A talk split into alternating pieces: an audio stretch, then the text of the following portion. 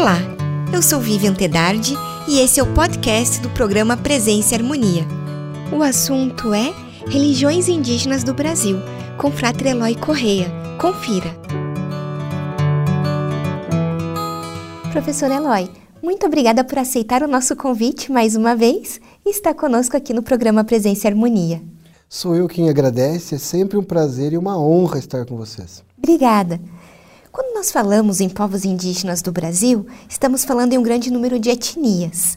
É possível identificar esses grupos distintos? Essa é uma pergunta bastante importante dentro do contexto dos povos indígenas brasileiros. Porque nós costumamos é, usar inclusive esse termo índio pejorativamente. Costuma-se dizer atualmente os, indi os indigenistas ou, ou estudiosos dos povos indígenas que não existe índio. Índio foi um nome dado pelos portugueses quando aqui chegaram. Nós temos mesmo povos, nações. E também não há tribo de índio. Que tem tribo é mano, mina, punk, skinhead.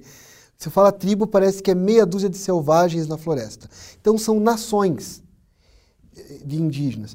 Eles aceitaram, nos últimos 15 anos, essa nomenclatura povo indígena ou povo originário para dizer que eles têm uma mesma luta, mas cada povo é diferente um do outro.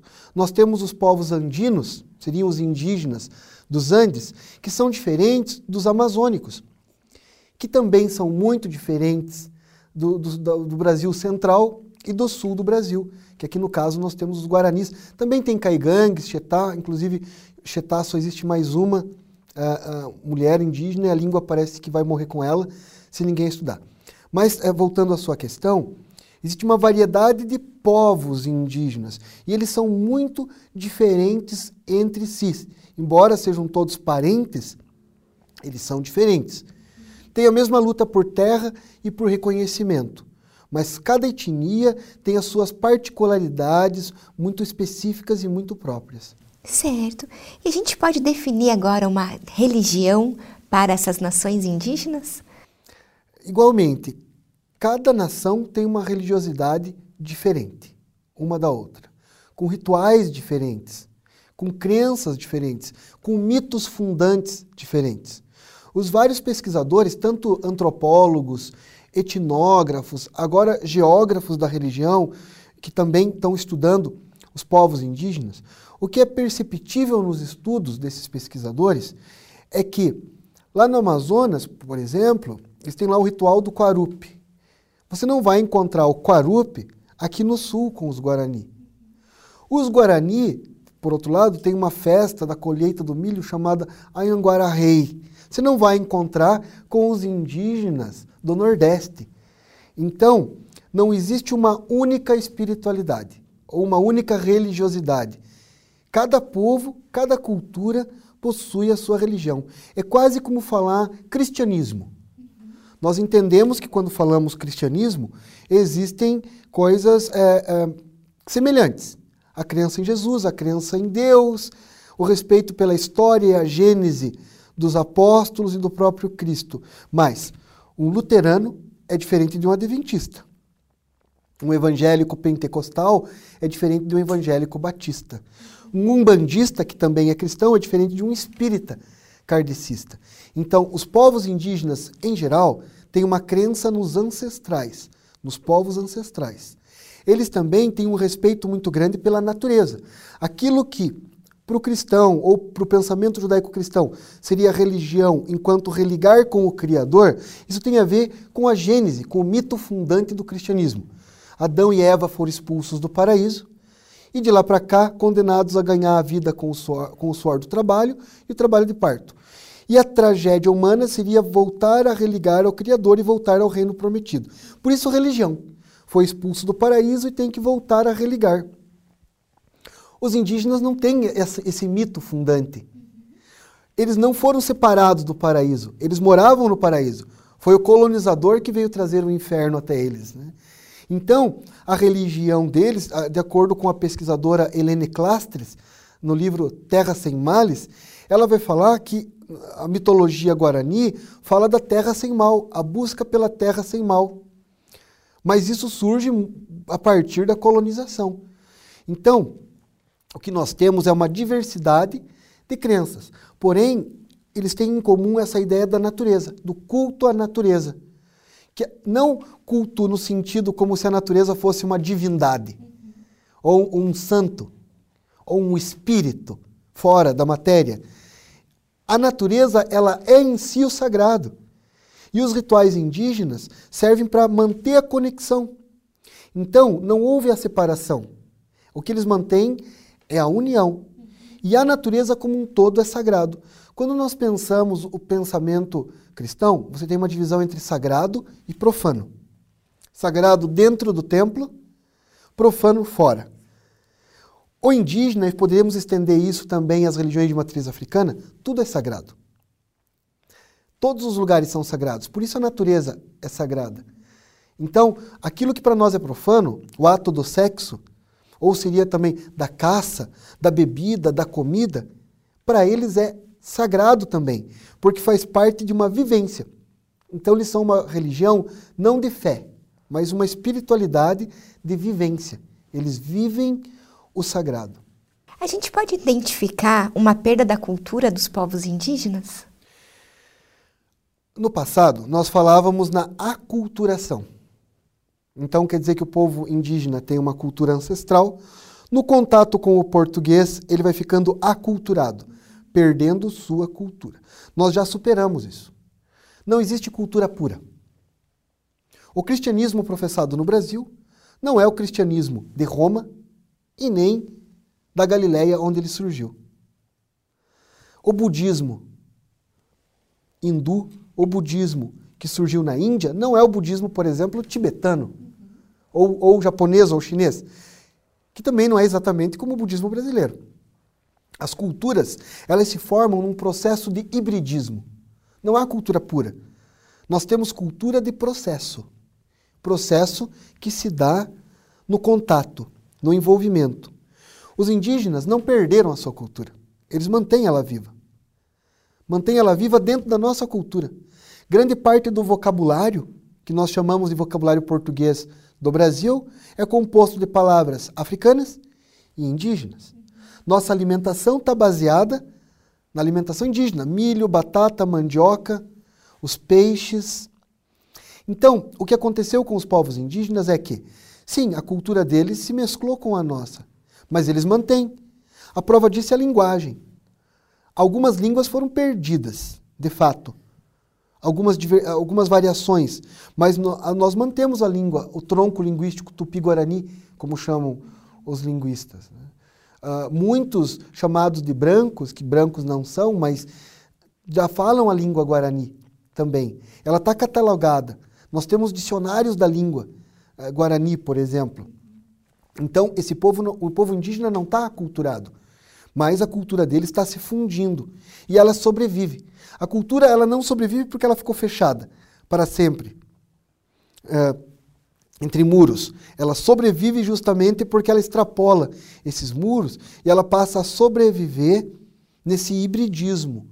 Então, uh, podemos dizer que de alguma forma eles perderam, sim, parte das suas crenças ancestrais? Claro, perderam, mas eles se adaptaram a outras e de alguma forma mantêm.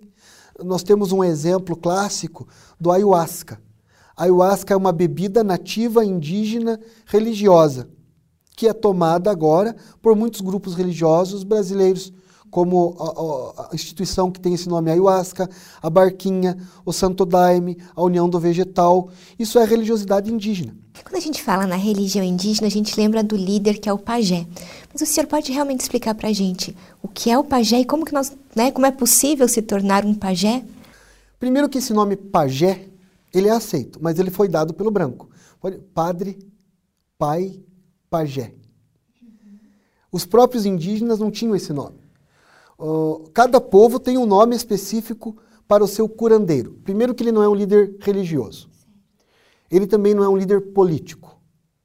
Ele não manda em ninguém. A autoridade dele vem das histórias que ele conta. Ele é um contador de histórias. Ele é um curandeiro, aonde todos atribuem valor e respeito, porque os povos indígenas também têm em comum o respeito pelos mais velhos. Seria bom que a nossa cultura pegasse isso, né? A palavra, a experiência do mais velho. Então o pajé é sempre aquela pessoa que tem sabedoria, que detém o conhecimento das ervas que curam, das plantas que curam. Os Guarani chamam de Nhanderuí, Nhanderuxi, para homem e mulher. Mas a antropologia moderna acabou aceitando também o nome xamã, xamanismo, que é o mesmo pajé.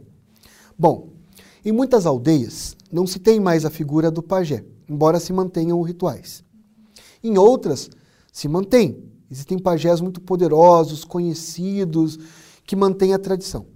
Mas há um fenômeno moderno que é o xamanismo, aonde pessoas que não nasceram em aldeia, que não são da cultura indígena, agora buscam se iniciar, ganhar nome indígena e adotam a religião xamânica, que é uma religião ligada ao fogo, à natureza, ao plantio. Para entender isso, para entender, eu preciso citar o nome da religião guarani, porque, como eu disse, que tem que estudar cada povo. Eu fiz a minha tese, a minha pesquisa sobre os povos guarani.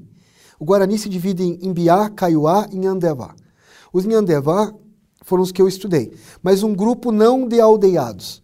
Porque para estudar a religião guarani de aldeados, eu teria que morar com eles muitos anos, como os antropólogos fazem fica lá 20, como fez o Levi-Strauss, 20 anos com os indígenas para fazer uma etnografia. A minha pesquisa não era de mapeamento étnico, era sobre religião, uma geografia da religião, mapear o lugar sagrado, como se dão os rituais. Então eu procurei um grupo que fica no pé do morro do Anhangava, em Quatro Barras, que tem descendência indígena, o, o, o xamã, o pajé, o Avaju Potã, o nome dele é de registro é João José Félix Pereira, músico, doutor, cientista da religião, mas que é xamã. Também tem sangue indígena, teve reconhecido recentemente a, a, os seus laços indígenas. E com eles eu pude então perceber que existe um nome para a religião indígena guarani, que é o Nhanderecó. O Nhanderecó poderia ser traduzido o modo de ser guarani, o modo como o guarani vive. Então não é aquela ligação lá com, com o espiritual, mas é o modo como eu vivo, como eu me relaciono a todo momento com o sagrado. É a vivência do sagrado. E eles têm uma crença no Umboraiu. Umboraiu foi traduzido por Montoja e outros ah, dos primeiros desbravadores, pesquisadores, como Deus. Num segundo momento, como amor. Mas isso foi cristianizar o conhecimento nativo. Um Boraiu, para os indígenas, é muito mais o espírito que nos une. Por isso que eles falaram, o espírito que nos une? Deus. Deles continuaram, não, não, mas é que ele está em tudo. Para o cristianismo, Deus não estava em tudo. Isso seria panteísmo, heresia, né? Ele é o Criador, ele não podia estar nas coisas. Então tá, não é Deus. Então é o amor de Deus. Porque o amor de Deus está em tudo. Mas isso é o olhar cristão para a religião indígena. Tem uma história do Daniel Munduruku, é um professor de filosofia, doutor em educação, lá do Belém do Pará, num livro Meu Avô Apolinário, onde ele conta a história do avô dele. E ele, a história resumidamente é assim: ele era menininho, ele queria ser menino branco, porque o índio no livro dizia que é selvagem, vagabundo, ele não queria ser índio. Foi para a cidade, sofria lá na escola bullying, né, porque era índio e tal, não se aceitava. Ia visitar o avô, o avô dizia: meu filho, você tem que aceitar quem você é. E ele ouvia, eu vou contar histórias, né? Na beira da fogueira ele dizia: o fogo está vivo, o fogo tem espírito. A água está viva, a água tem espírito. As plantas. Mas não é como a gente imagina, cada um tem um espírito. É um só espírito. O espírito do fogo, da água, das plantas, dos animais, meu e teu, é o mesmo espírito. Por isso é o espírito que nos une. Quando a pessoa morre, ela torna esse espírito. Eles acreditam que, eles dizem assim, o homem branco não respeita a terra. Porque quando morre, acredita que caminha entre as estrelas. O indígena, quando morre, volta para a primeira mãe. O espírito da terra. Que não é homem nem mulher, não é o espírito nem a espírito, né? Ele é, é esse umboraiu, que está em tudo. Então, o, o pajé, o xamã, ele é aquele que mantém a tradição. Ele ajuda proliferar a língua, porque você tem que aprender a língua para se tornar um pajé, digamos assim. Mas uma coisa que eu aprendi quando eu fui fazer minha iniciação, passei todo o tempo com eles, dormi no chão, jejum, eu não fumo, mas fumei cachimbo, petanguá, sagrado, rapé, mate. Uh, acho que o grande aprendizado, assim, que se tira uh, disso é que ninguém nasce, você não se torna pajé, você nasce. E a própria vida se encarrega de te levar a, a esse caminho.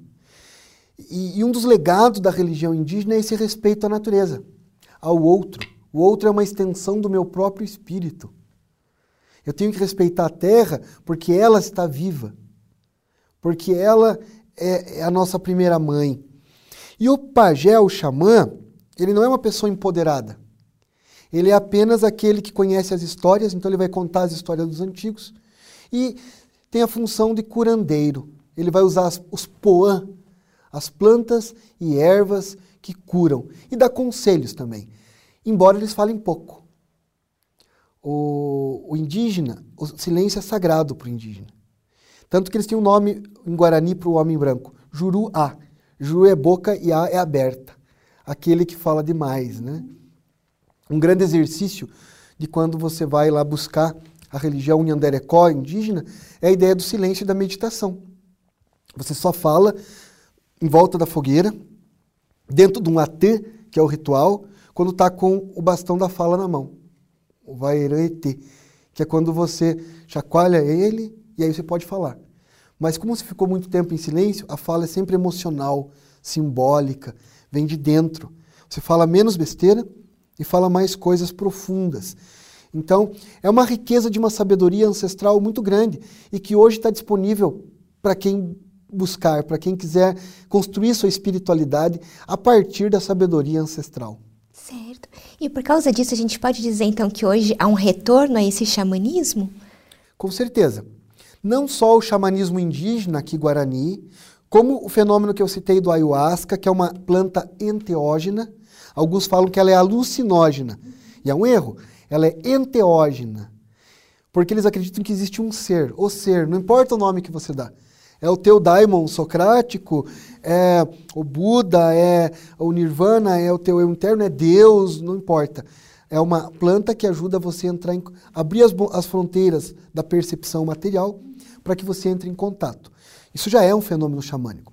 Mas há outros grupos, inclusive aqui eh, no Brasil, que fazem o xamanismo norte-americano, que são os povos do norte, fazem a sauna, o tambor. Outros que procuram a religiosidade inca, maia e azteca, das pirâmides, as crenças no deus sol dos aztecas, que é muito semelhante aos egípcios também. Então, está tendo um retorno mesmo, mas é aquele fenômeno da entropia. É uma tendência nessa espiral ascendente de retorno. Inclusive, quando eu fiz a iniciação, o Avajupotan, o xamã que me iniciou, ele contou uma história do Chumé. O Chumé era um herói civilizador guarani. E quando ele foi expulso daqui de Curitiba, ali do Largo da Ordem, onde é o cavalo babão, que não havia fonte ainda, ali que era o tequá dele, onde ele realizava os rituais, os atãs. Quando falaram, vocês vão embora daqui, ele disse, eu vou embora, mas nós vamos voltar. Aí disse que apontaram as armas para ele e falou, não, vocês não vão voltar ele fincou o cajado no chão, daí que verteu a água e tal, e disse: Nós vamos voltar, mas nós vamos voltar no filho dos teus filhos, nos netos dos teus netos. E o Nhanderecó vai sobreviver. E quando eu estive lá no ritual, naquele momento eu senti um pouco isso. Será que sou eu voltando então? Então estamos voltando? E não apenas agora como alguém que, que assume a cultura indígena, não com vergonha e com preconceito, mas com uma nossa herança ancestral. Mais do que isso, levando para a academia, tornando isso conhecimento e agora socializando aqui com vocês. E existe algum mapeamento das principais ou dos principais rituais praticados? Sim, existem vários autores, principalmente na antropologia. Uh, muitos antropólogos mapearam rituais de diferentes povos, tanto os africanos como indígenas. O Levi Strauss é um exemplo disso, né? um dos primeiros grandes antropólogos, e ele viveu no Brasil muito tempo, mas a Helene Clastres e o Pierre Clastres. Também encontramos nos textos cléricos, nos diários de bordo, navegação, as cartas feitas, a descrição desses, desses rituais. Ah, o Avajuputã, que eu citei, ele tem uma dissertação de mestrado que é Mbi, a flauta guarani. Então ele fala da música, mas ele fala da música no ritual. E a tese de doutorado dele, que é Um Boraiu, o Espírito que nos une, ele fala dos rituais. Na minha tese, que vai ser publicada agora, eu defendi há pouco tempo, 30 dias atrás, eu falo dos rituais, mas eu também falo dos textos cléricos no início, das cartas de navegação, dos diários de bordo, e todo o trabalho, a minha hipótese era a seguinte: como é que esses, esses indivíduos que não são indígenas estão fazendo religião indígena? Como que eles mantêm o lugar sagrado e a religiosidade? É uma reinvenção? Tipo, houve um rompimento no passado e eles reinventaram agora, é um xamanismo moderno? Ou é uma linha de continuidade? A minha hipótese é que os rituais é que ajudam a manter. Então, são os rituais que mantêm a religiosidade. Então, eu fiz um, um, um tipo de mapeamento geográfico, mais dos rituais Guarani e Andeva. De outros povos existem outros estudos também. E a gente começa a perceber a função desses rituais, que é uma função, o, o que o Robertson Smith, um antropólogo, escreveu de liminaridade. Antes do ritual, você é um. Durante o ritual, é um momento liminar, você não é nem isso nem aquilo. Depois do ritual, você assume uma nova função, um novo nome. A despeito, aí podemos citar uh, as várias pessoas que têm nome indígena, que fazem batismo e ganham nome indígena, assim como eu. Sim. Então, qual a importância de se trabalhar a religião de matriz indígena na educação religiosa, no ensino formal? Olha, desde a catequese,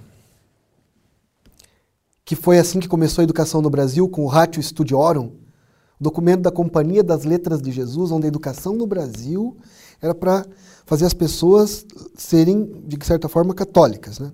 Indígena, negro, enfim. Com as mudanças na legislação, a LDB de 96 diz: o ensino religioso, parte da formação básica do cidadão, deve lutar contra o preconceito e fomentar o respeito à diversidade. Ok, a partir daí temos um divisor de água, diversidade começaram a trabalhar os orientais, porque é exótico, é diferente.